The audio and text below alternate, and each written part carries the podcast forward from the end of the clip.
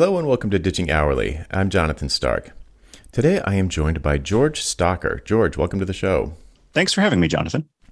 Could you let everyone know a little bit about who you are and what you do to give some context for what we're going to talk about today? Yeah, as Jonathan said at the top, I'm George Stocker. I've been a software developer for about 18 years now. Um, prior to being a software developer, I was in the Army.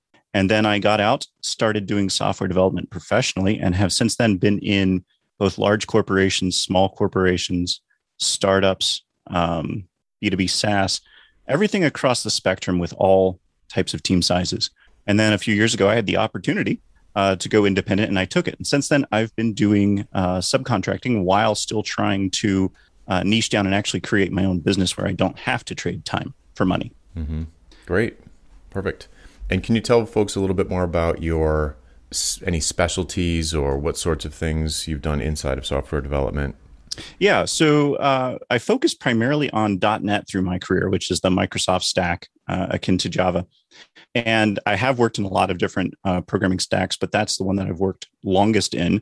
And the most type of work that I've done uh, is leg- legacy modernization, uh, where large enterprises and medium-sized enterprises have uh, .NET applications that have um, gotten long in the tooth Mm-hmm. And their choices that they face are either rewrite or find some way to make use of this .NET application uh, in the brand new world we have where cloud is a thing.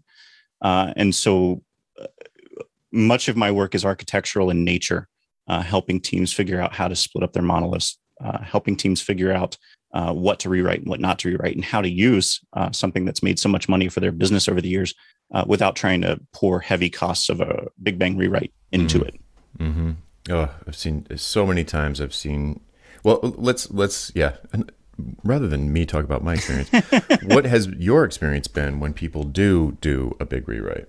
Yeah. So, as someone who has made this mistake myself, uh, thinking that I could possibly rewrite an application in less of a time than it took to write it initially, um, the biggest mistake is that people thinking that, hey, if we just rewrite this thing, we will solve all the problems we used to have we won't have any new problems and it will take half the time it took us in the first place none of which are true.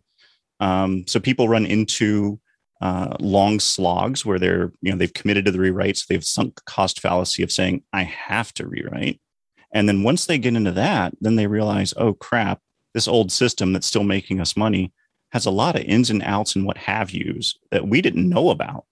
Um, and now they're stuck in a place where you know they feel committed to finishing the rewrite, but at the same time, um, they're they're not seeing uh, stakeholders are not seeing the value from a rewrite that they were pitched by their architects and by their development teams. So these projects end up getting canceled.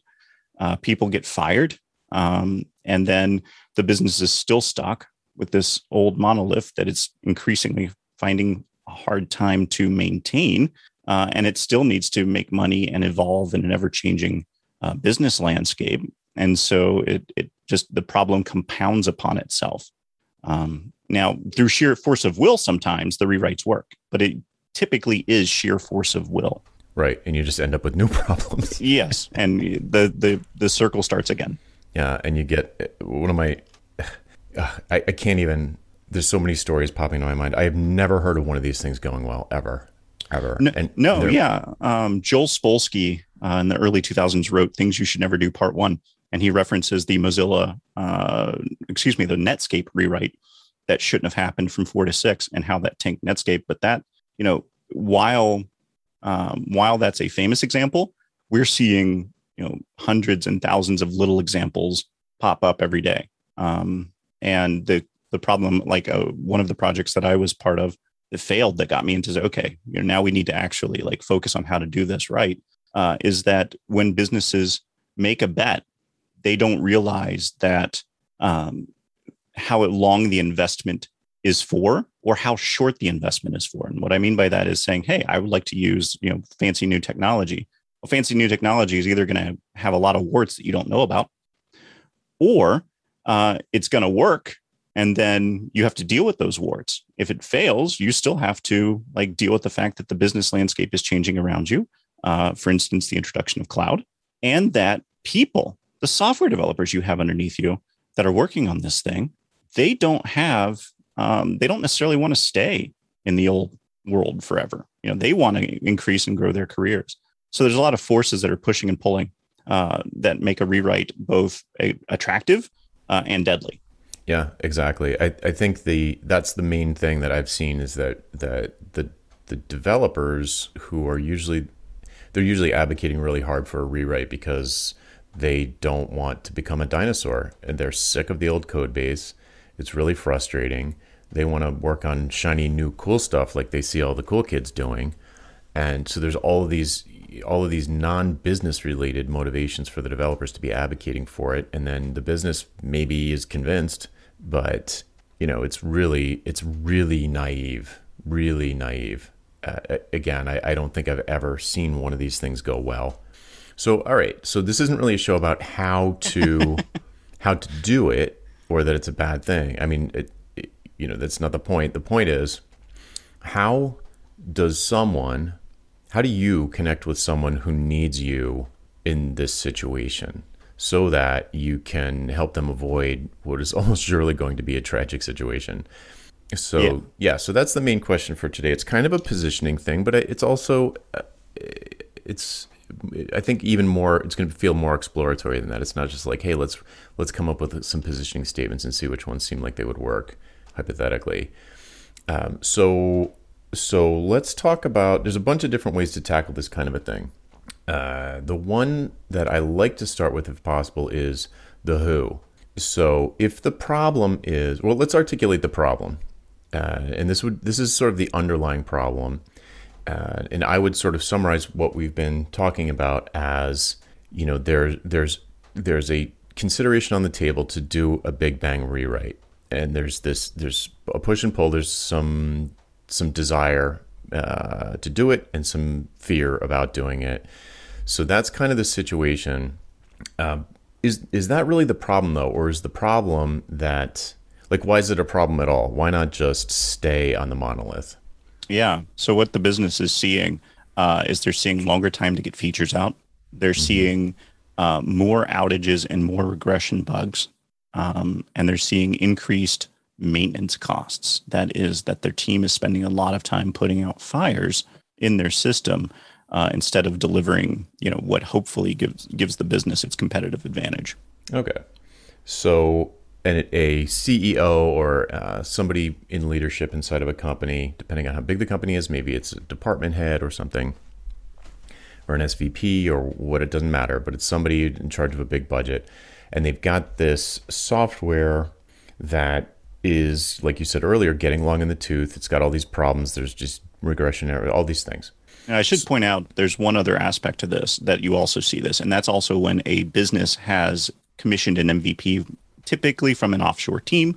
Mm-hmm. Um, and it doesn't have to be offshore, it's just any situation where the people who are building the software, their values are not aligned with the people buying the software. Mm-hmm. And so they build something quickly. The business uses it. When they're small, they see traction with it. This is great by the time they realize that there are so many hidden traps in this thing, it's too late. They've built right. their whole business off of it.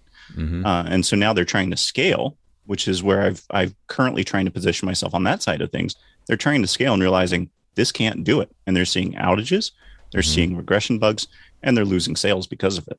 Okay. I would categorize these as um, it, this is interesting because it's very you're basically using the same skill set, but I would I would characterize these as two almost unrelated types of symptoms or underlying diseases. So the mindset, unless I'm mistaking you, but like if somebody's if somebody's trying to scale an MVP without doing the legwork of properly architecting and so forth, that feels like a very different scenario um, than than like we've got this giant monolithic thing that that we just we need to do something about because it's causing business problems. Is that am I misunderstanding how big the MVP is, or do you agree that those are different scenarios? Those are different scenarios, but because of their impact on the business. Uh, in the latter case, if we've just got a big monolith, you know, we've got to do something about it. You can limp along, you can you can duct tape it. In the case of an MVP, the problem they're running to is more acute and more urgent.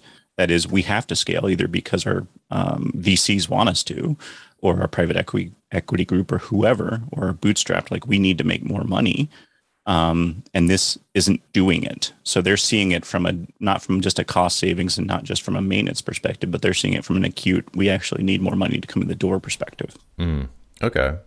So whenever I hear the word more acute, I get I, I lean toward that. You know, like limping along uh, doesn't sound great. Like if if the if the business can limp along and like maintain the status quo, I, in a sales meeting with someone like that, I'd be like, go ahead. I, I don't want to get involved with something unless you're you're it, you know they're you're feeling like severe pain because I know what a mess these things are. It's not a small problem to it's it's a major undertaking to deal with any of these things uh, in a sort of monolithic scenario. And if they're comfortable limping along, I'd be like, there's no value here. You know, like um, the the example I use is um, is underfunding public education in the US. Like almost anybody is going to say like yeah p- teachers aren't paid enough or yeah teachers shouldn't have to be buying paper for their kids or whatever. And a lot of people will agree with that as suboptimal let's say. Uh, it's it's a problem but the symptom it affects everybody differently and nobody owns it. So like whose whose problem is it and what symptoms does that problem how, how are those how does that problem present itself in different people? Because it's going to present differently. That same root cause is going to present differently to the students to the parents of the students to the teachers to the administrators in the school to the uh, city officials to all the way up the food chain to like federal officials. Everybody's going to have a different symptom from that same problem. So with something like something like a big monolithic system that is capable of limping limping along and they can kind of just throw more devs at it, then unless I was talking to the CEO or someone way way up the organization who had who had autonomy and a lot of budget and had what I believe to be a major um, major I don't want to say the word problem like a major symptom that was just they were like look this is going to be the like the existential level system uh, problem. So like they're they're like this will be the, we're losing customers. Amazon's coming into the space. We're in a race for our lives. Uh, we if we don't do something about this, we're probably gone. Now my ears are perked up. But if I'm talking to somebody in a sales interview in the sort of legacy monolith model, that's just like, eh, you know, we, this isn't an existential crisis. I'm like, I'd rather not touch it unless I was maybe doing something very small and advisory, so something like that. But anyway, when you when you when you when I imagine those two scenarios, the other one being, you know, somebody's got a private equity firm that's just like, this is our chance. The proof of concept is working. Uh, we're destroying the brand because of the fail whale is popping up, you know, every day. Then that to me is like that sounds like a scenario that's a probably much more fixable could be wrong there. That's a big assumption, but probably more fixable. Um, just because the again, probably because the size of the code base and the cultural situation is going to be way more. Everyone's going to want to fix it. Right. Everybody's aligned. In the other situation, you have a lot of people with a lot of different agendas, and they're not all aligned. A hundred percent right. So for the for the purpose of this conversation, let's drill into this uh, scaling the MVP angle who, what what kind of companies are we talking about here? In your experience, what kind of companies are we talking about? Is there a vertical that you are are most familiar with, or one where there's really a lot of money at play? You know, I don't know, fintech, for example, or something something big. Yeah. So um, I've seen it across a few verticals, but I don't know if B2B SaaS is actually a vertical. That sounds like an entire that sounds like an entire set of verticals. It's a starting place, yeah. Um, but in B2B SaaS, and the other condition that caused this is generally that that misalignment. It's generally that first initial team that built it is not the team that has it now. Uh, mm-hmm. Generally because they offshored, or generally because they got you know a consultancy to build them their MVP and you know use their initial seed round uh, or pre-seed round on that and then they're now now they're uh, in a different situation. So it is um, it is generally uh, because people who grow organically that bootstrap they don't have this issue because they can keep up with it. You know they didn't they didn't come into the situation late. They were planning for this. Um, but generally vc wise they're planning for their next round. It's a very different it's a short term versus a long term mindset it's those people with that short term mindset um, because they have to. Like they're like, hey, we're not going to have runway in six months, so it really doesn't matter if this thing, you know, is is going to fail us at you know a hundred thousand users if we can't even launch it for hundred users. Um, and so it's there. It's that mind. It's that type of. I, I don't know if I'd call it a psychographic, but it's that type of situation um, that generally makes this occur. Mm-hmm. Okay, I love that it, it's it's definitely not bootstrapped um, outsourced MVP. So there's a lot of things here that are somewhat outwardly identifiable. There's still a little bit inside the company. You, you might not know if they outsource the MVP, for example, but um, can we drill in more? What are some of the verticals that are most common in B2B? Yeah. So the uh, with customers I've or potential customers, clients I've been talking to when I've been doing research into this space, um, I've seen it in uh, the marijuana industry um, and in um, the uh, somewhat with AI, but less so. Um, it looks like they, they have a different set of issues around uh, DevOps, uh, ML DevOps. Um, but I've seen around the marijuana industry, I've seen around B2B SaaS where they're targeting, um, you know, they're going up the verticals. So they, they start targeting small companies. Now they're targeting larger companies um, and they're, they're finding these issues um, regulated space. Uh, so insurance. So in, in insurance, um, because and one of the issues they have is they both have a lot of changing uh, regulations uh, in some verticals. Um, so like in the alcohol and beverage industry, uh, but in other verticals like life insurance or health insurance, um, you know they have to either figure out new plans to offer or local regulations to deal with, and so their change comes from trying to build and maintain a system that can handle those changes um, that come just out of the wind, out, of but, a whim. Yep. But are these are these monoliths or are these like insurance doesn't I don't really think or, or even alcohol doesn't feel like new enough. Is there a lot are there a lot of disruptors in these spaces that are trying to come in with MVPs or yeah, that's where you're seeing um, when private equity makes a move, so money goes to where it gets gets its greatest return. Mm-hmm. Um, you see them saying, "Okay, we we've got some money in the stock market. Now let's put some money into these companies and grow these companies." So in in one situation, it would be like internet sales of alcohol. Mm-hmm. Um, that's an actual industry that is uh, growing and that has a lot of online changes, partially due to the pandemic. Mm-hmm. Um, and so you see that in that space. Um, of course, marijuana uh, I don't know that space as well, but I, as I was talking to some customers in that space, they've they've also had uh, those issues, and that's primarily because um, you know the industry itself is growing um, because it's being um, it's being legalized and decriminalized, mm-hmm. uh, legalized in some states, decriminalized in others, and that's causing that industry to grow. So they're they're starting to see those pains. So, give me a sense of uh, can you give me an example to just kind of instantiate it for me? Like, what's a B two B SaaS look like in the marijuana industry? like, like what? yeah. Um, so you can deal with uh, they're dealing with different parts of the supply chain, um, but they're also so they could be direct between um, the, the, growers and distributors, but it could also be between um, like an online marketplace for you know. So in certain states, you can you can buy it in an online marketplace, or you have uh, this software handles the point of sale for those local uh, marijuana shops. So it handles the logistics and the um, POS management in those shops.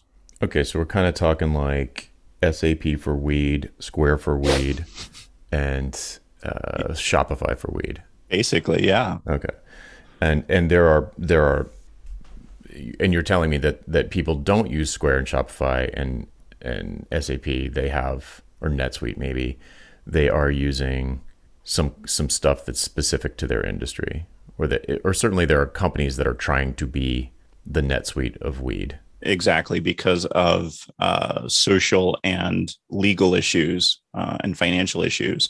Mm-hmm. If you say say to your bank, "Oh, by the way, yeah, we sell weed," mm-hmm. um, that could have a different impact on you and on your business and on anybody that does business with you. Mm-hmm. Okay because stigma or stigma and just regulations. Okay. Um, you know, bank, banks do not like risk. Mm-hmm.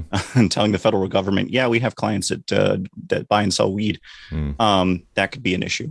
And so you end up having basically things that stay inside of states. So you have an, an industry growing inside of California that doesn't doesn't you know doesn't leave the state because if it does, now you've got federal problems. Interesting. Okay. Um, yeah, and that's what you you know that's what you wouldn't see in other types of verticals. Um, and insurance, it's mostly dealing with um, ever changing regulations and trying to handle the increasing complexity of doing insurance, uh, whether it's property or life or health. And you're telling me in the insurance space, there's there are like disruptors that are out there selling an MVP. They are they are trying to scale their MVP, or they have a, or in another case, they have a long-standing uh, system that worked when things were a lot simpler, but things are no longer simple. Oh, so I'm ignoring those people now, though. So those yeah. those are the monolith people, right? Right. Yeah. And I, I use monolith as a uh, as a term for basically also means legacy, also means uh, not built to take advantage of modern affordances like the cloud. Um, it's not cloud native, so it ends up being a catch-all for you know everything that isn't that. Right. Yep, I get I get that. So I'm trying. And when I saw insurance, I was like, uh, it feels like we're oozing into legacy. If, but yeah. if, there, if there are, you know, if there are, are disruptors that have, or even it could be it could be a air quotes legacy company that did get I don't know maybe it's internally funded or whatever, but they got they, they created a brand new thing, and it's not based on their their old way. You know, something they built in, in the '80s with COBOL. It's a new thing you know, like uh, you know, like if I don't know if Intuit made FreshBooks as like a as like a, a side bet. You know what I mean? So does that does that is that the kind of thing you're talking about, or like are there legacy companies that are in this that are trying to disrupt themselves, basically? Not as much. Um, it's more of you know smaller players um, with the legacy companies they're not so much trying to disrupt themselves as they had that other problem that we're ignoring now. You know, they're they're trying to react to the fact that they can't, they can no longer, their system no longer does what it needs to for them. So they're having the other issue that isn't as um, acute. Okay, so yeah, in my mind. I'm visualizing like uh, the the legacy people are trying to turn the Queen Mary, and these other people are trying to pack more people onto a a jet ski. So very very different. Okay, so let's stick with the jet ski people. Continue to stick with the jet ski people. Um, so I'm kind of crossing off insurance there, unless you can, unless you tell me that there is uh, that there are a bunch of like there's a lot of activity in this space. A surprisingly number of people on my email list uh, hail from an insurance background, which I did not expect. But they're um, the jet ski people, or are they the Queen Mary people? They're the Queen Mary people. Okay, so forget about them. Yeah. So if we if we're talking jet ski, there's tons of that in fintech. I know that's I happen yeah. to know that that's true. Yes. Okay. All right, and give me one more. So we've got uh, we've got jet ski people are are marijuana industry, fintech. Give me one more. Um, would you all do uh, alcohol and beverage sales or no? Uh, if there are disruptors, you know, if there's jet ski people there. Yeah. Um, Doesn't seem like there would be, but no, I, they're they're again when I talk to potential clients, I've talked to clients in this space um, who've had these issues, um, but it was not it was not very many. So it's a, it could be a sample size problem, uh, or it could just be there aren't very many people that are dealing with that in the space. Mm-hmm. Right. So let's see. Uh, the other one, um, as I said before, uh, people in the uh, machine learning space, that's uh, and the AI space. Those are spaces that are both uh, growing. Um, and typically, though, they're not using when they are using .NET. They're using it because that's what they knew before. Mm-hmm. So they're not using it because oh gosh, you know, .NET's the best for AI. No, they're using it because I know uh, .NET and I want to do this new AI thing. Um, so let me use you know uh, ML.NET and let me use that and let me grow a business off that. Okay, but um, what business? What businesses are the most obvious? Because that's just a tool, right? So I don't have a good answer for that um, because I'm, I'm. It's one of those spaces that I'm not in, and so I just see the the effects of the space. So I just see people flocking to it, not necessarily uh, what their business is behind flocking to it. Exactly. Okay, so um, fintech. What's another one? What about remote work? Be, like sort of B two B remote work, like Zoom and other collaboration tools. Uh, have you? Has that been something you've not not people across? I've talked to, uh, and like for instance, the people I've talked to in my list or in my my social networks, uh, mainly Twitter. Uh, not that I've seen in those. Um, there is one that is uh, B2C home um, delivery uh, in that space. So more of those are cropping up. Yeah, the things that center around how to get uh, things to the house um, that consumers want. Um, so is that so? If you had a bunch of leads, let's say, and one of them was B2C instead of B2B, would you be like, mm, I don't know? Or would you be like, yeah, that's fine? Yeah, no, I'd be like, yeah, that's fine. Um, the problem doesn't change. Maybe the scale uh, at, at, which we have to fix it changes. Mm-hmm. Um, if you've got 5 million people using your system, it's a lot different than 5,000. Right. Um, but the problem itself doesn't change. Okay. All right. So, all right. So I, I feel like we've identified three, hypothetically, the hypothesis is that there are at least three, probably a lot more, of these um, jet ski type people who are, you know, I don't know, trying to pull a tugboat with a jet ski, however you want to use the metaphor. Um, who tell me tell me more about what the ideal company size is. Like, give me a sense of the the company that that would be your client that's got this MVP. Is it a 10 person firm, a 100 person firm, a 1000 person firm? Like what's the, you know, it, it, and just to give some context there, generally I have found that when a company gets big enough, they don't need they don't always need an outside consultant because they have they can hire that person as a FTE, full-time employee. Uh, but and when they're too small, maybe they don't have enough budget to afford your exorbitant rates. You're right. so there's like a sweet spot where the company's pretty big and there's a you know it's it would I would think these particular kinds they're going to have a revenue stream. So it's not like there's just pie in the sky. We're trying to make an MVP and see if anything sticks. You know these people have something to lose and they see not only something to lose but they see a, a window of opportunity that's probably closing. And so they're going to be in a big rush. Um, but so what's the what in your experience is the best size for you uh, in terms of let's say headcount? It could be could be other ways that you could measure it, but let's just say headcount. Yeah, tech team would be under um, definitely under fifty, probably under twenty five.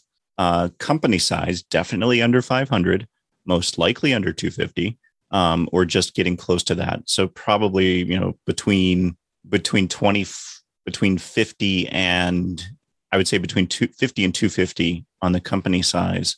And the tech team, the people responsible both for operations and development, uh, would have to be under probably between uh, probably between 10 and 50 at the outside. Once you start getting above that, you've you've got all of as you said, you've got all of the institutional knowledge that you need to solve this problem on your own generally.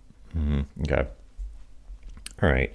So if we if we picked, if we just ran, well, okay, so let's do. Do you personally have any problem working in the marijuana space, or would you prefer if you had to pick between weed, fintech, and home delivery? What would be who would you rather hang around with?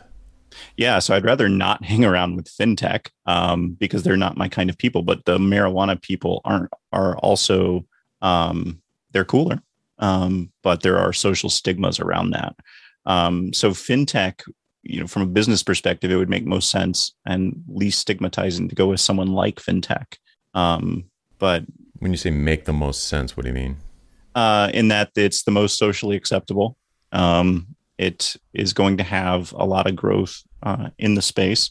Um, I think you said first you wouldn't want that one. Well, I mean, from like a, gosh, do I want to hang out with finance folks all day? Um, and the answer is probably not. Um, but you know, that's you know that's one of the three industries that's that's growing here. Mm-hmm. Um, it's so interesting more, that you're. I find that fascinating that you're that. It sounds like you're considering when you say social stigma, you mean that you care about personally. Uh, like you don't want to tell. That I care about because people in my uh, people with my background care about it. So let's say none of this worked out and I had to go find a job again. I live in the Northern Virginia area, right outside mm-hmm. of DC. Mm-hmm. There's a lot of government uh, and government centered jobs out here. And if this didn't work out, I went back to them and said, "Hey, I'd like to get my clearance back and work in them," they're like, "You worked in the marijuana space," and I'm like, "Yes, I did," and that would be an instant no. Okay. Um, and so that's why, like, I don't have any personal issues with it. But if I, as a fallback, if all of this failed, then it would be difficult for me to get a job in this area, uh, in the in in or around the government space, which is most of the jobs in this area. Mm, got it. Okay. Uh, well, what about home delivery then? If you don't really care for finance people, Uh, let's let's go with finance people, but home delivery would definitely be uh, an option. Okay.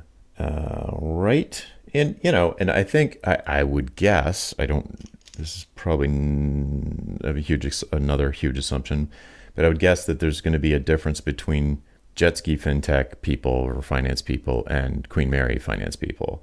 Uh, could be wrong, um, but I would imagine that they're going to be a little bit more creative and entrepreneurial and less status quo y and buttoned up, but who knows?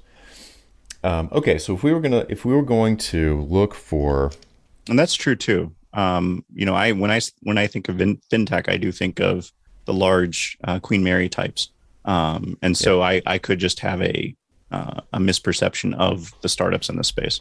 Yeah, I mean, it seems like it would be pretty cool to work at Square or Venmo, even. I mean, Venmo is PayPal, but you know, one of these, one of these whippersnappers, it's, could be cool. I don't know. I, I Yeah. really don't know, but I do have other students that do serve fintech, and there are just thousands, thousands of these upstarts that are getting funded.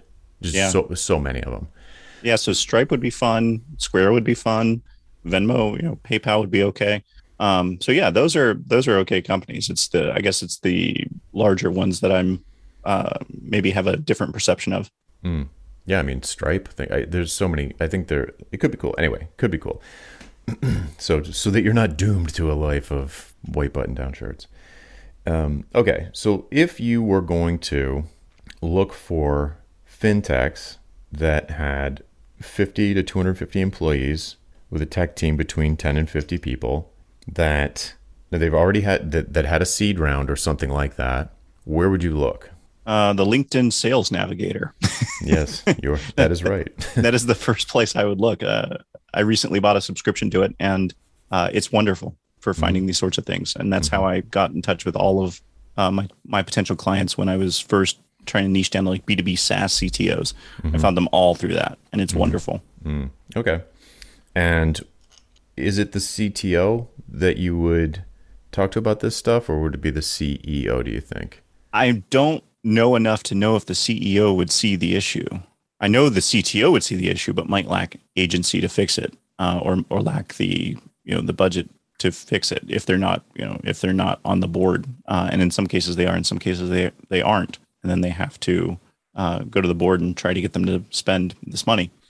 Oh well, let's let's explore that a little bit because I'm uh, it's slightly surprising for me to hear that, but I'm sure you can clarify. So so what? Tell me more about the the problem that a jet ski company would have at this particular point in time.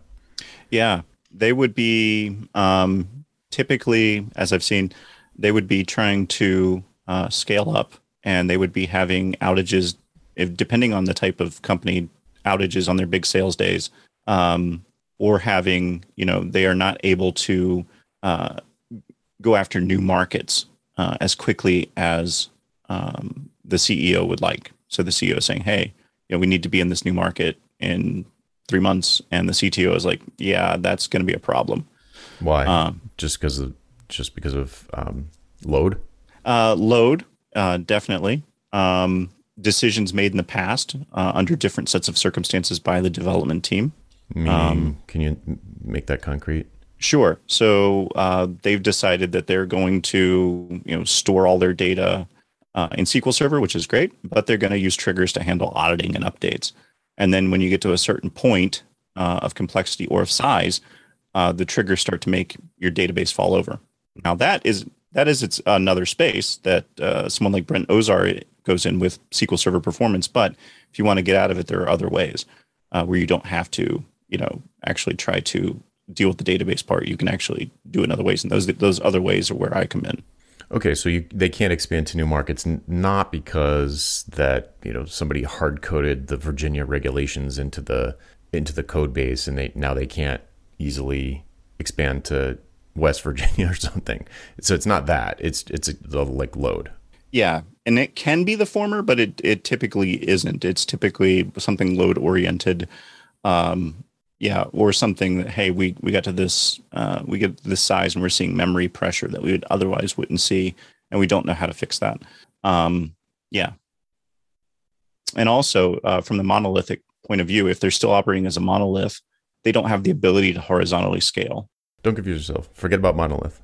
Stick to Jetski. So like that's that's like I know it's difficult, but for this exercise, like that's that's the thing. Like let's niche down and find exactly what the problems are.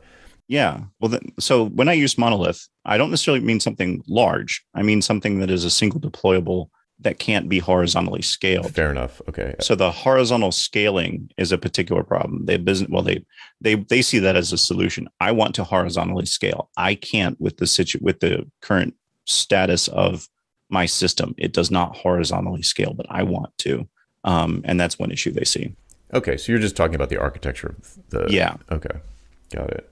Uh, yeah, I was conflating that with legacy. Okay, so um, what are some other what are what are some other things that the CEO doesn't want to hear from the CTO? C- CEO says make this happen, and the CTO says sorry. So can't. Uh, they're having outages on big days. I, I'm guaranteed the CEO knows about that Yes. and doesn't like it. Can't expand into larger markets. Guaranteed the CEO knows about that because he's probably he or she is surely the person that wants it and is getting a no. What other things would a, a CEO request that they just get a not not not the reason why it's a no, but what are other things that they would get a no? Um, it could be uh, the CEO saying, "I want to move to the cloud," um, and just because you know that's a that's a buzzword, uh, and the CTO could be saying, "No, we can't do that." Um, that would be one other thing, and that's that goes along with the horizontal scaling. Usually, no one wants to move to the cloud because they want to move to the cloud. They want to move to the cloud to get rid of uh, their data centers, um, and they want to move to the cloud so they can horizontally scale their application because that's easier than trying to vertically scale an application. Mm, okay, that sounds a little bit like a solution masquerading as a problem, but okay, Yeah. I'll take it. Um, all right, Uh, it's basically a load thing. Yes, Okay, so in some way, shape, or form, it does not perform the way it needs to at a critical time. Okay. Uh, is there is there much in the way of? There's probably not much in the way that the, those older like the legacy ones that have you know regression errors and stuff like that. I feel like there probably would be less of that, but t- but you tell me. Like, is the CEO? Are, are there? Never mind the out the load based outages. Are there like a lot of bugs in production? Are there embarrassing show stopping bugs or like lots of I don't know like a really bad UX or other brand damaging complaints that these people are likely to be getting? Now, all of those things because they're trying to move so fast, um, and their system can't does not allow them to move that fast. Uh, and so you end up having regression bugs. You end up having showstoppers. You end up having you know late night deployments and redeployments, um, you know, on call issues um, where the you know the tier three support has to be um, you know on call because um, we're having these things happen at two o'clock in the morning regularly when we batch update um, and so they end up getting pulled into those, which ends up you know increasing uh, turnover uh, and stress on the development team. So when you say they're trying so so is it if I was going to put that another way, are you saying that they're basically duct taping things onto this thing that just fundamentally can't support what they're trying to do and that creates a lot of bug like you said they're trying to move fast Yeah. So they the the impact you see is that we want to add new features. So we you know we feel pressure to add new features, even though we know in our hearts uh, we've actually got to re-architect this thing. Um, but we're feeling pressure to add new features, so we're going to add them at the speed the business wants, which ends up compounding uh, the problem. And so they end up seeing you know the impact the impact is you see these regressions, you see these showstopper bugs, you see these severity uh, one incidents um, more and more. and what how would those be communicated to the CEO so CEO gets a message from the someone on the board or VC or some VIP and it's like, hey, your site's there's what? There's what? There's a your site's 500ing, let's say, um, or you know, we're not seeing new products on your site, or um, you know, hey, I can't, we can't place orders. Oh, okay. There, there, there you go. Your supplier's calling you. We can't place orders. Suppliers call. Oh yeah. Okay. Cool. So maybe the site's not down. Right. It's just having lots of pro- lots of uh, issues where the people that need to place orders or the people that need to get updates from your system or the people that want to use your system are running into problems. Okay. So I'm trying to get I'm trying to get real crispy on what the problems are. How, what would the supplier say? your site your site's not letting me place orders. Um, like they would it would be whatever their you know whatever goal they're trying to accomplish. Um, right, but give me one. Uh, give me a more specific one. Like, can you think of a time that this happened in your in your history? Like, is there a story that you can remember? Yes. So the um, in one case, the uh, it was a big, it was the giant sales day um, for this industry, and um, on April twentieth, and their uh, site could not handle the load uh, of people coming to try to you know buy from their marketplace of uh, of weed. Yeah. And so April like 20. they, yeah. yeah. Uh, and so they were running into um, the system was going up and down. Um, there were actual um, delays in database writes and just the entire. It was a very stressful time, and it kept it kept happening. Um, and so they would, you know, they they did not um, know the system as well because it was an outsourced MVP uh, that they were trying to grow. And so they did not have the institutional knowledge to be able to dive in and be like, ah, here's how I fix this.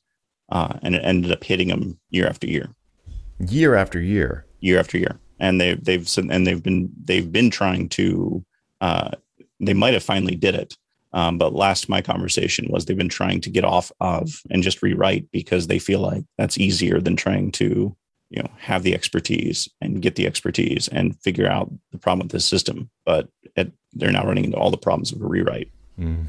god. Uh, okay. Just taking some notes here. All right. So i think i, I was hoping for a, a couple of um, a couple of other maybe secondary or tertiary symptoms that the ceo would be suffering from but it's really it's really load. It's outages. If if that's one of the problems, it's the biggest one. like, yeah. So, and there's all different ways that it it could be, um, all different ways that it could be caused, like big sales day, or just trying to expand into a larger market, or whatever the whatever the reasons are. More people are trying to get on the jet ski. It's gonna it just keeps sinking. So, you know, putting a you know whatever some new horn on it, like some new feature on it, isn't going to change the fact that we can't handle more people. Right. So this is what are some of the other other than the site being down, obviously, what are what are the things that or let me ask it in the, the dumbest possible way. Why is it bad that there are outages on big sales days? Yeah, they're losing money. Uh, and their uh, and their investors. So they're losing money from two ends, right? Their investors are losing confidence in them, mm-hmm. uh, and they can't make sales they need to make to stay alive. Mm-hmm. Um, those are the two. Those are the two ends they're getting hit from. Uh, okay, investors losing confidence, business losing money. What about their customers? Yeah, so the the customers are the ones that are you know seeing these these poor reputations for you know, for years. I mean, we still know what the word fail whale means from Twitter. Yeah. Right? they haven't had one in years, and we still know what it is. Yeah. So they're losing brand reputation. Um, with their customers. Yep.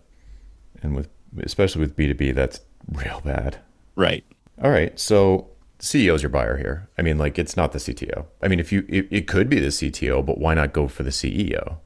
If you've got problems that a CEO knows about, outages on big sales days, you know, and, and what does that cause? That causes you to straight up lose out on money. It causes your investors to lose confidence in you. It causes brand damage and destroys your reputation. Like those are all CEO things. And they're really bad for somebody who's trying to build a business like this. So this is I mean, for this kind of uh, you know, scale up MVP disruptor kind of company, I mean that that's super crispy. I mean that is like yeah, if someone's feeling those pains and they believe that there's someone to talk to about that. So what let's flip it around. What do they wish? What would Yeah. be like if you could wave a magic wand, CEO? What would what would things be like? yeah, they would they would they would be able to uh, you know handle any uh, any customer you know coming to their site. They would not lose a single uh, dollar in a sale. Um, you know, they would not lose face with their investors, right? Investors would be blown away, right? Investors would be like, "Here's more money." Exactly. Okay. Anything about? Uh, we didn't say anything about competitors in the pain section. Uh, would there be? Is there anything else that the? Um, anything that's a little bit more specific, maybe less of a big deal, but more specific. So let's say, is there something in fintech where there's a, regula- a regulatory body or um, auditors or something that's because because we could say these things about any space where there's a SaaS involved. Is there something specific to fintech that is unique that would be part of the pain or part of the dream? Like maybe it's some sort of you know failure maybe they're required to have some kind of audit trail and like when the database writes were screwed up they they had to redo them by hand or or they were just lost and there was a big fine or is there anything specific to them No, that's exact. That's exactly what they see. Um, they have to keep an audit trail. Um, they have to uh, be able to say this is where this came from and this is how this happened. Uh, there are regulatory, um, lots of regulatory bodies in the financial space, uh, and there's also uh, compliance as you get larger, uh, like SOC, that you have to you know, actually you know try to architect your system so that it it complies, um, so that you can sell to larger or that you can be as a you know in the b2b sense that you can be a supplier or be a part of the chain for larger companies mm-hmm. Okay so that uh, so when you say compliance it's government compliance but it's required by certain companies in order to, for you to be selected is that is, am i understanding that correctly that's exactly right okay and what are, what are what's the biggest regulation or i don't know how to say it like what's the biggest thing that you know like what's the hipaa for this space yeah. Uh, so uh, SOC and SOC two. Um, so it's um, they contain these audits that basically says you know your your system and your your um, corporation complies with you know the SOC two uh, audit standard. Okay. Um, Perfect. Yeah. Perfect. And that's you know system and organizational controls is what SOC stands for. Is it is it SOC? SOC, yeah. And it covers security, availability, um, how they process data, uh, confidentiality, and uh, of course, you know, data breaches, so customer privacy. Mm, okay. And how how would you would you say you know whatever your software is out of SOC two compliance or something or your they would be trying fear... to get yeah they would be trying to get into that space, so they would be trying to make their systems uh, SOC two compliant. So it's generally you know it's one of those things where they it, it's uh, not a psychographic, but it's a transition point for a company where we went from we didn't need it to now we're trying to sell to bigger companies. Now we need it. Mm-hmm. Okay, great, great, great, great. All right, cool. So, um, and we've got a great crispy. We've got first we got a ideal buyer, CEO of this kind of company. I won't re- reiterate again. Um, the some some really expensive pains, some really attractive dreams.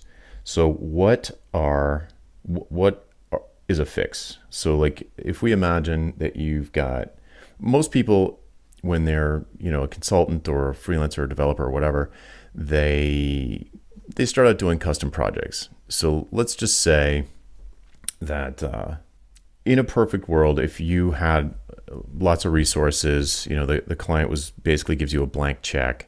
Um, how would you run an engagement to remediate these outages?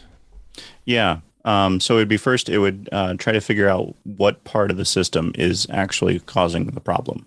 So it'd start um, with an audit of some kind. That's right. So uh, an assessment, basically, go through, uh, run the system, you know, see where um, there's some scripts you can run, uh, run the system, profile the system, and say, okay, where are we actually having our biggest issues? Um, and I should actually back up. That's the first technical thing that you do. The first non-technical thing you do uh, is to actually talk to um, both you know the people that uh, are responsible for building and maintaining the system and people that maybe use the system or what the purpose of the system is so that you can get an understanding of you know what is the invariant? How does the system supposed to operate? You know what input comes in and what things do we deliver? So what is the customer asking for versus here's what i give them and here's the, all the steps that my system has to go through to make that happen? Um, and then it's diving into you know how does the system actually work? What is it doing right now? And that gives you a sense of the pieces involved.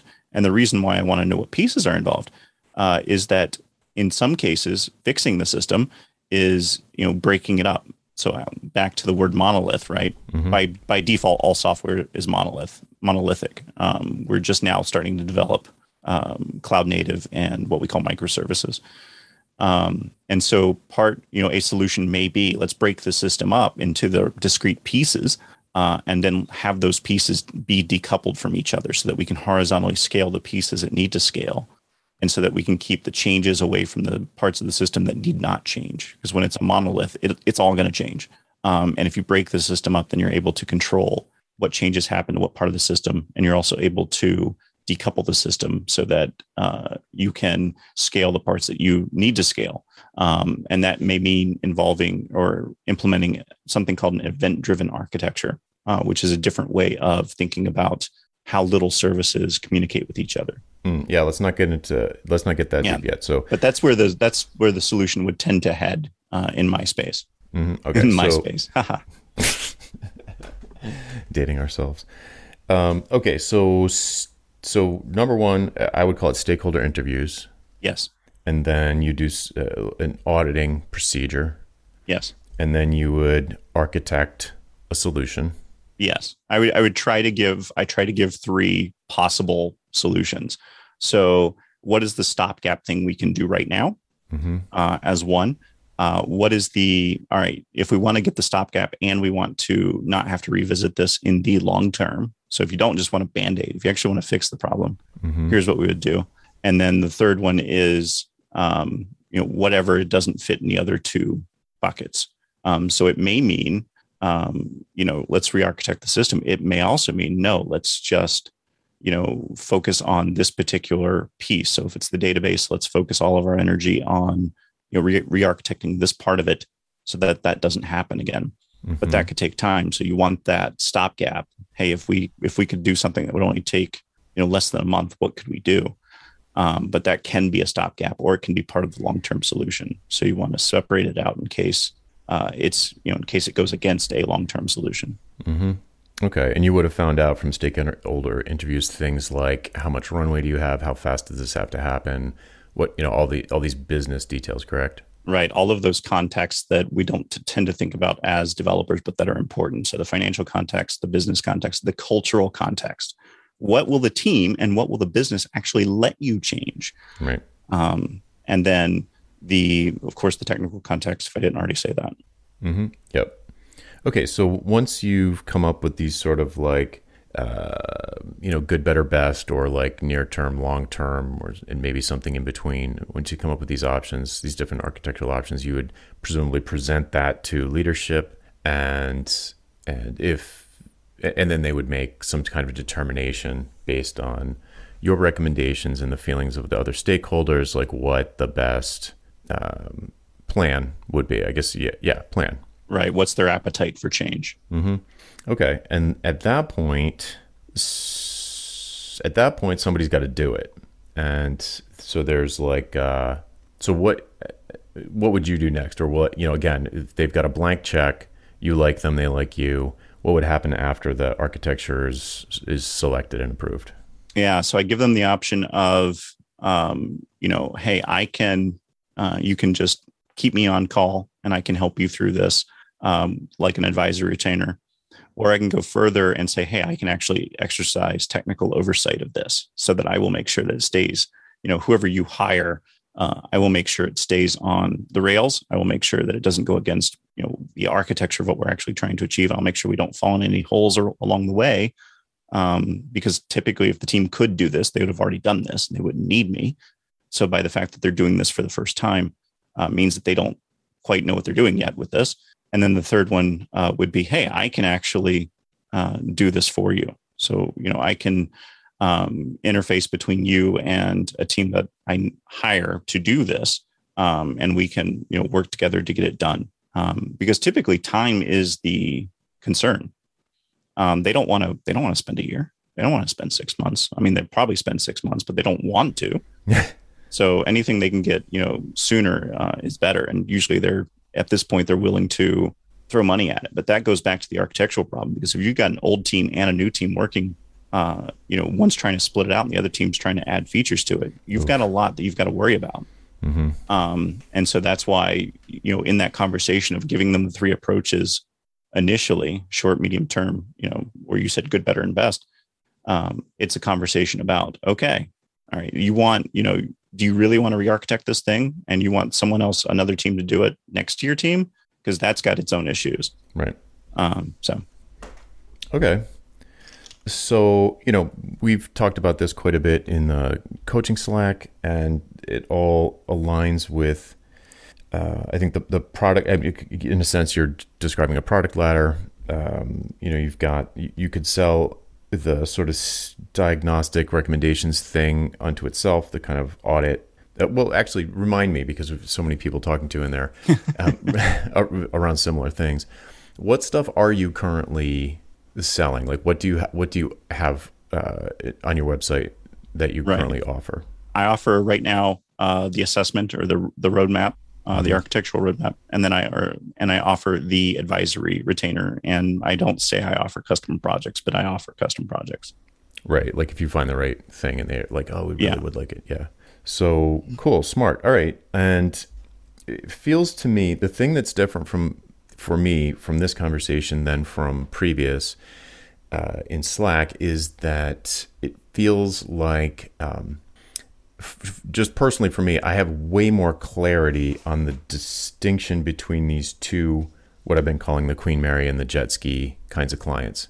Where before I, I feel like previous conversations in my mind, it was less clear about who the who the client might be, and it was more you know, we've had conversations in the past about like, you know, worldview type stuff and like things should be architected this way in general, or, you know, so on and so forth, and like more horizontal. This is this is a lot less horizontal.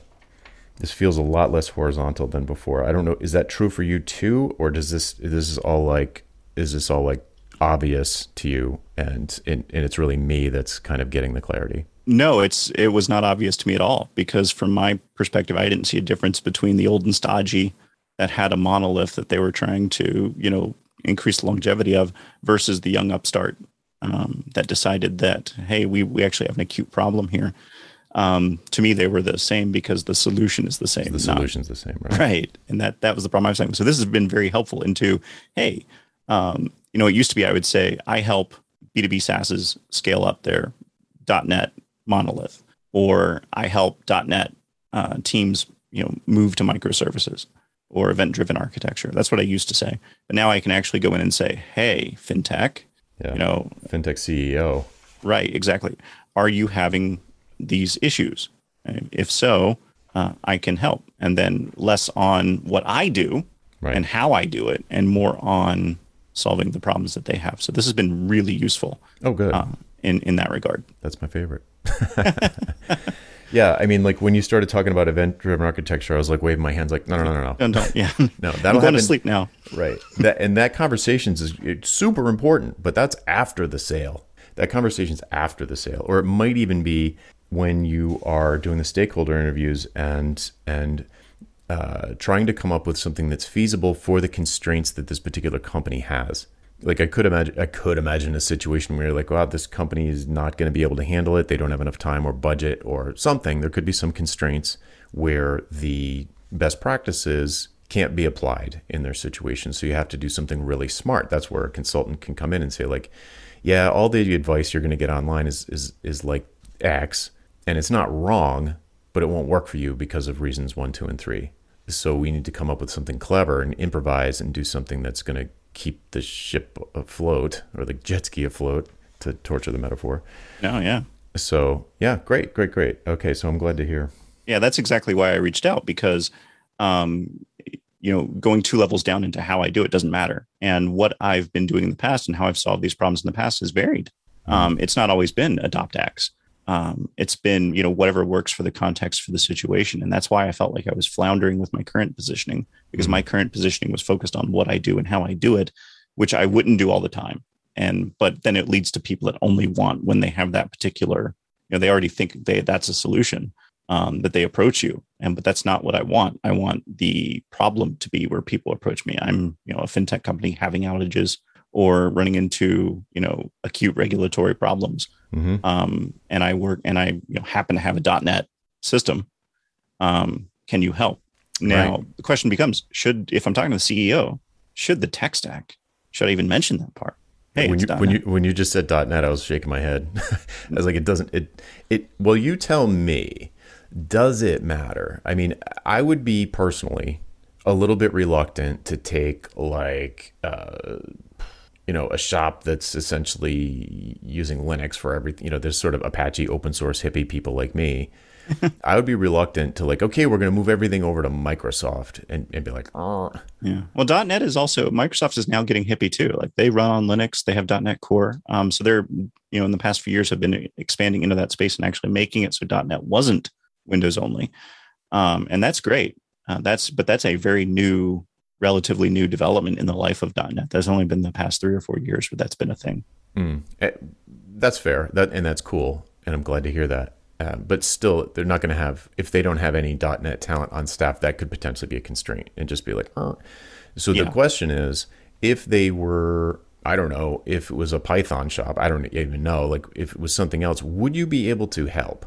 yes because i and i only say yes because i have there are there's always architectural things whether or not the implementation is different there's always architectural things that you can do and those are pretty consistent among stacks but i also have python experience i have you know javascript systems experience python systems experience mm. um, but that's the only reason i could say yes to that uh, if i didn't if i didn't understand the intricacies of python um, i would not be able to help them solve those problems. Right. Um, so, so, I so here's here's my thought. Like I would probably really min- I would s- really minimize any mention of of .NET if you're because if you're reaching out to to CEOs and you're getting traction.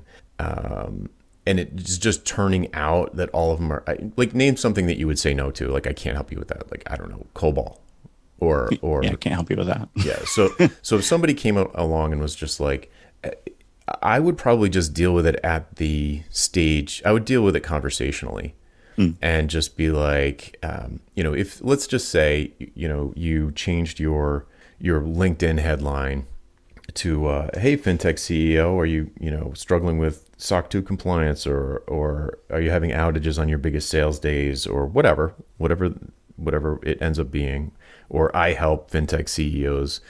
scale or whatever whatever the, the thing is and let's just say you find you find something that starts to get people reaching out to you you know you start to have conversations i would probably just handle the the stack in the conversations and i wouldn't anywhere near lead with it and if they said something like cobol or whatever eh, you know i would still politely help them to the extent that i could in the phone call and say you know i'm not i'm not really familiar with COBOL. I wouldn't be comfortable, but maybe I could, you know, put you in touch with someone, or maybe, you know, and maybe over time there's some, some, you know, you end up with a little black book of people you can refer work to if it's just not going to be a good fit for you because of the tech stack. But I, I think if you're operating at a level like this, is a very high level strategic architectural level, the implementation details shouldn't matter. They will start to matter more and more as time goes on with the project. So like the longer you engage, the more they're going to matter. But to do like um, to do some of these things, like uh, an assessment or you know some of that stuff, probably. Oh, well, you tell me. It might not matter what stack it's on, or or there you just are attracting lots of .NET people by accident. You know, and you can just not even worry about it. Yeah. So it goes back to what we said before. They're they're all going to have the similar patterns of issues in the implementations the implementations might you know the fix might be different or um, the problem might manifest itself in an implementation in a different way mm-hmm. um, um, but they are all going to have the problems. Yep. So if you were doing pro, let's say you're just doing project oversight, or let's say you do the, a turnkey implementation and you bring in a crackerjack COBOL team, and it's your job to to to really do have the highest level of involvement at keeping the the train on the tracks. Like, would that be within your? Would you be comfortable with that, or would you think that would be a mistake? Um, I wouldn't know. Yeah, I think that would be a mistake only because I wouldn't know how to source. I mean, there's probably so few COBOL people left that they're the ones that are still doing it are the are the rock stars. Mm. Um, but my issue is if it's not in a stack I've worked before, I wouldn't know how to source the people okay. um, to solve the problem. That that's that's the difficulty. Got it. Okay. Yeah. So there's a boundary line there. Yeah. And that's fine. But I, I wouldn't uh, I wouldn't even bother leading i would certainly not lead with it. I might not even bother mentioning it. Maybe down in your bio it's like you know you know hi i'm george. I've been a .NET expert or whatever you want to say in your bio. And maybe it's mentioned somewhere like not saying hide it but yeah. uh, i think i think to optimize for conversations and uh, just focus way way down on the ideal buyer which we've defined clearly here and figure out how to get on their radar in a way, you know, so that when they uh, either when they eventually do have an outage or they're having current, let, let's say they're not currently having outages, at least they'll be like positioned, you'll be positioned in their mind as the guy to call when the MVP starts falling over, you know, or maybe they know someone that is in that situation. And so you can meet them at the right time, you know. So, I mean, if we back up, the whole point of positioning is to make you memorable so that when the time comes, yours yours is the name that pops into their head. So uh, yeah, so if you were aligned with, I'm not, you know, I, I don't know what we would call it exactly, but I feel like it's it's clearly defined. It just needs to be clearly articulated in a way that's perhaps a little snappy or catchy or memorable, but but very clear. You know, so yeah, and and to reiterate, that's the problem that I'm having currently is that I'm not able to trigger a Rolodex moment while I help .NET team scale their tech. That's that's just so broad to to not you know oh am I well, can he solve this problem? Can he solve that problem? But focusing and you and you helping me focus on a vertical uh, allows me to say the problem in the way the vertical would encounter it uh, and not in a you know not in a vague wishy washy scale their tech way but an actual problem they have um, and so I would rather have more conversations and conversations that I could say no to than my current state, which is having very few conversations. yeah. Because it's a lot of, you know, there, there's so many layers to get through before we can figure out whether we should have a conversation. Mm-hmm. Yep. Great. Cool. We could probably talk all day. We should should probably wrap up. Um, where can people go to uh, put you in touch with fintech CEOs who are having outages, or ask you more questions, or make suggestions, or uh, let you know that they're a rockstar COBOL developer that you could hire? Yeah, so my website is creatively called georgestocker.com, which is also my name, uh, S T O C K E R, and you can find me on there and how to contact me in any way you'd like. Excellent. Well, thanks so much for coming on, George. Thank you for having me. All right, that's it for this time. I'm Jonathan Stark, and you have been listening to Ditching Hourly. Bye. Hey, Jonathan again. Do you have questions about how to improve your business? Things like value pricing your work instead of billing for your time, or positioning yourself as the go to person in your space, or maybe productizing your services so you never have to have another awkward sales call or spend hours writing another custom proposal. Book a one on one coaching call with me and get answers to these questions and others in the time it takes you to get ready for work in the morning. Best of all, you're covered by my 100% satisfaction guarantee. If at the end of the call you don't feel like it was worth it, just say the word and I'll refund your purchase in full. To book your one-on-one coaching call, go to jonathanstark.com slash call, C-A-L-L. That URL again is jonathanstark.com slash call. Hope to see you there. Hey, Jonathan again. Do you have questions about how to improve your business? Things like value pricing your work instead of billing for your time, or positioning yourself as the go to person in your space, or maybe productizing your services so you never have to have another awkward sales call or spend hours writing another custom proposal. Book a one on one coaching call with me and get answers to these questions and others in the time it takes you to get ready for work in the morning. Best of all, you're covered by my 100% satisfaction guarantee. If at the end of the call you don't feel like it was worth it, just say the word and I'll refund your purchase in full. To book your one-on-one coaching call, go to jonathanstark.com slash call, C-A-L-L. That URL again is jonathanstark.com slash call. Hope to see you there.